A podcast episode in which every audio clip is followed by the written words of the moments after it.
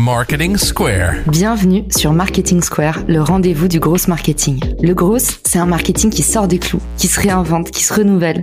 C'est aussi un mindset qui repose sur l'envie de se dépasser, de se détacher de ses opinions une bonne fois pour toutes et d'apprendre en continu. Si tu te reconnais dans cette description, que tu sois débutant ou expert, abonne-toi.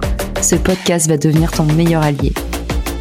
Ce podcast est rendu possible par Richmaker, la plateforme que j'ai lancée pour permettre enfin aux marques de monter des partenariats qui fonctionnent. Identifier un partenaire stratégique, faire le plein d'idées de partenariat et surtout performer ensemble et collectivement. Si cette vision vous parle, rendez-vous sur richmaker.com et bon épisode. Bonjour à tous et bienvenue dans ce nouvel épisode de Marketing Square.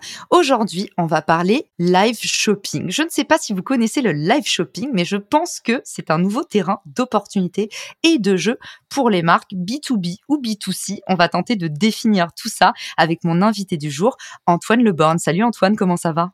Salut, très très bien, enchanté. Le live shopping, ça nous vient un petit peu d'Asie. On a tous en tête ces marques qui font fureur, qui vendent énormément via ces expériences outre-Atlantique.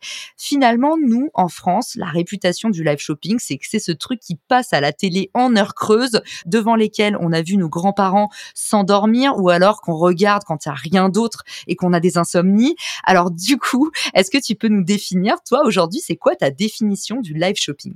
Alors le live shopping, c'est euh, une expérience d'achat nouvelle et communautaire. Concrètement, une marque va donner un rendez-vous à son audience pour tourner une vidéo en direct dans laquelle elle va présenter des produits. Les internautes, à la différence du téléachat dont on met souvent en comparaison avec le live shopping, bah là, les internautes peuvent acheter super facilement, peuvent interagir, commenter, poser des questions en direct à travers un chat. Ces lives sont animés par des influenceurs ou des experts, que ce soit des experts euh, internes à l'entreprise comme des chefs de produits ou euh, des euh, experts extérieurs. Comme tu l'as dit, c'est un concept qui vient de Chine. Ça a été créé en 2016 et en espace de quatre ans, c'est devenu vraiment omniprésent là-bas. Actuellement, en Chine, on peut tout vendre à travers le live shopping, que ce soit des produits de beauté, des vêtements, des bijoux, des meubles. Et j'ai même vu que des agriculteurs vendent leurs récoltes directement en live. Donc c'est assez fou. En France, on n'en est pas encore là mais ça se démocratise petit à petit. Je dirais que c'est pour à peu près tout type d'activité, puisque c'est juste une nouvelle manière de vendre. La seule condition, c'est d'avoir déjà une communauté importante pour qu'elle vienne se connecter le jour J lors du live. Du coup, B2B ou B2C, je pense qu'aujourd'hui, c'est réservé au, au B2C. Moi, j'aime beaucoup ramener les codes du B2C au B2B. Tu vois, par exemple, les jeux concours. Il y a quelques années, c'était réservé au B2C. Ça arrive dans le B2B. Donc, c'est pour ça que je me posais la question. Et finalement, de plus en plus d'indépendants arrivent avec justement euh, dans la tête de ramener plus de transparence dans leurs activités, dans leur offre de service.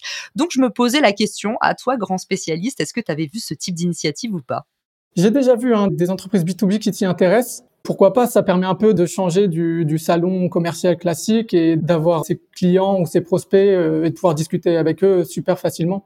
Quand j'étais aux États-Unis, je travaillais pour une marque de bijoux et le format qui marchait le mieux, pour moi, ça s'apparente à du live shopping, c'était les unboxings. Donc on vendait une box de bijoux et en fait, le format sur lequel on avait le plus de conversion, c'était une influenceuse qui déballe sa box parce qu'il y a les conditions du réel justement. Au final, bah, nous, on a envie de se projeter et finalement, se projeter, c'est un peu ta voisine de palier qui reçoit la box. Peut-être que à l'intérieur, c'est en vrac, mais en fait, on se dit, c'est vraiment ce qu'on va avoir. C'est euh, un peu, tu vois, chez McDonald's, on voit la belle image dans le menu, mais on regarde dans l'assiette du voisin pour voir bah, à quoi ça ressemble en vrai. Moi, je crois beaucoup à ce format, en fait, où tu as, bah, par exemple, la fondatrice ou une influenceuse, la fondatrice qui prend toutes les questions en live, ou l'influenceuse, finalement, qui déploie son usage du produit dans les conditions du réel, où on peut voir vraiment si c'est facile à utiliser, si c'est aussi bien présenté que c'est vendu, ce genre de choses.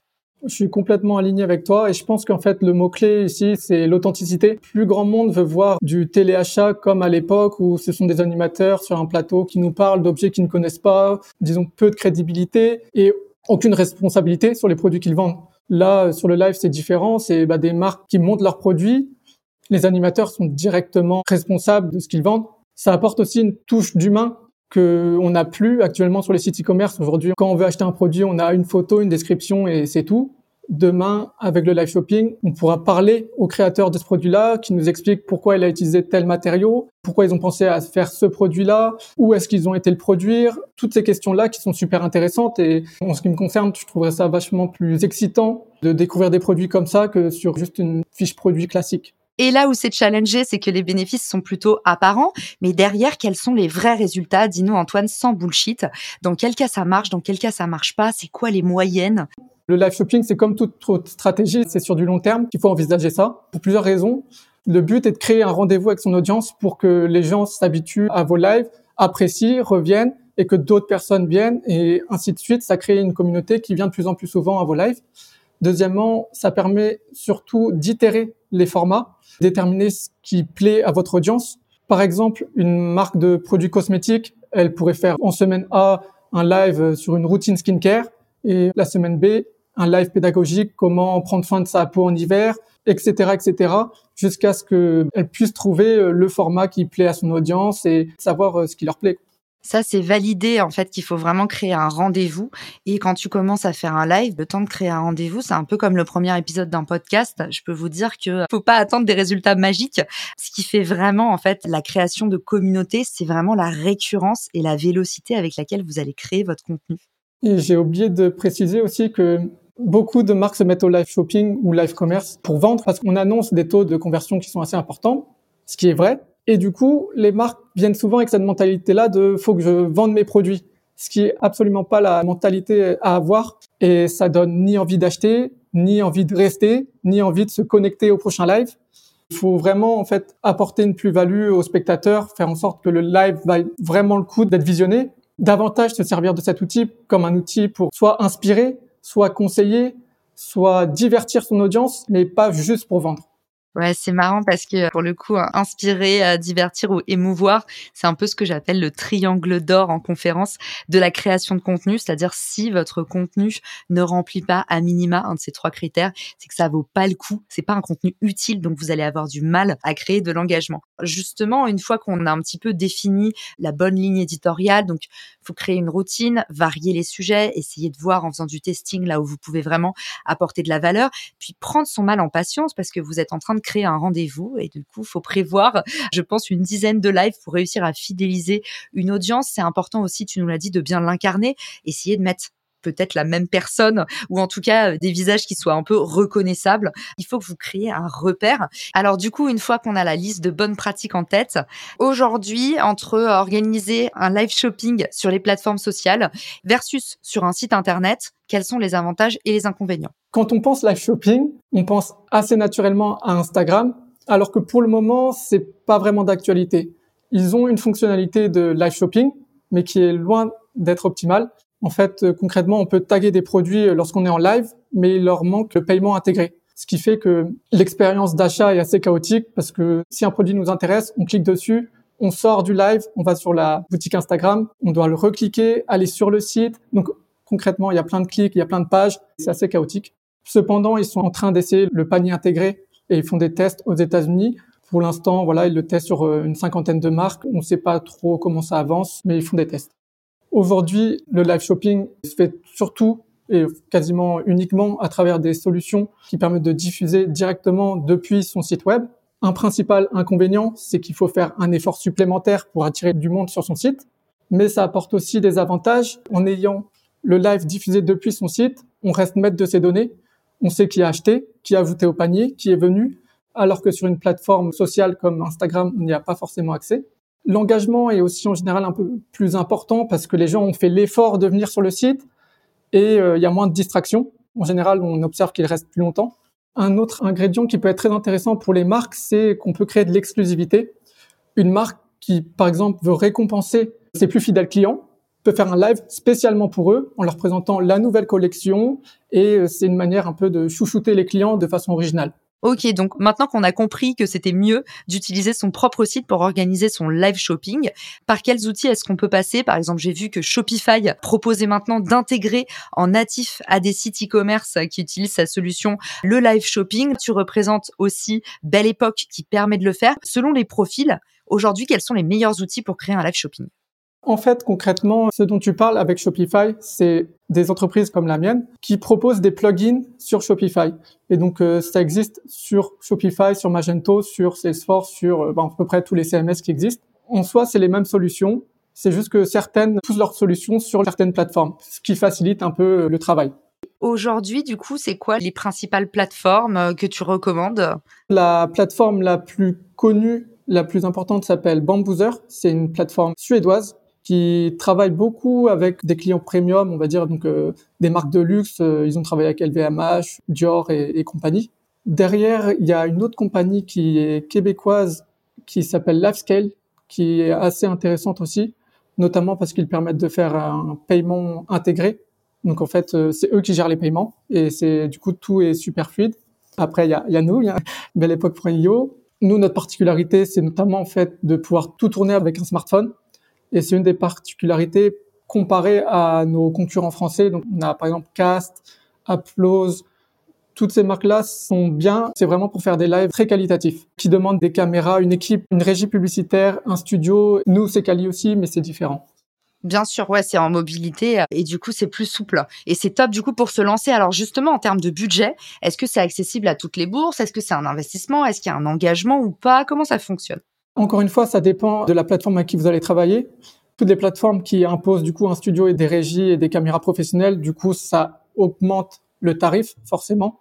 Derrière, autrement, si c'est filmé par smartphone, il vous faut juste une lumière. Hein. Un micro à la limite, c'est quand même mieux, mais c'est pas indispensable une lumière, un smartphone et, c'est parti, vous pouvez tourner votre live.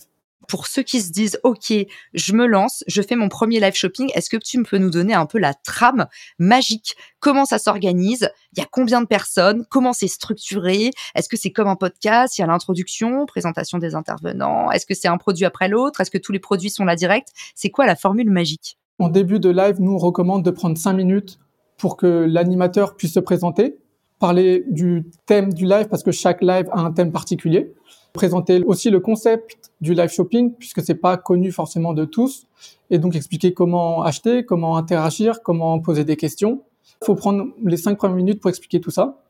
Dans le live, faut essayer de créer un maximum d'interactivité. Donc l'animateur doit répondre aux questions qu'on lui pose, prendre des pauses de cinq minutes pour répondre aux questions et lui-même aussi poser des questions aux spectateurs pour maintenir leur attention. Est-ce que vous avez acheté quelque chose? Qu'est-ce que vous en pensez? Quelle couleur vous aimeriez avoir en plus? Tout type de questions. Faut aussi penser à créer des pics d'intérêt pour rythmer l'événement en préparant des surprises. Donc euh, des jeux concours, des réductions, des cadeaux, des nouveautés. Faut vraiment que les gens soient là devant leur écran et à regarder et pas en train de faire euh, la cuisine quoi. C'est vraiment plus intéressant s'ils sont à fond derrière le live.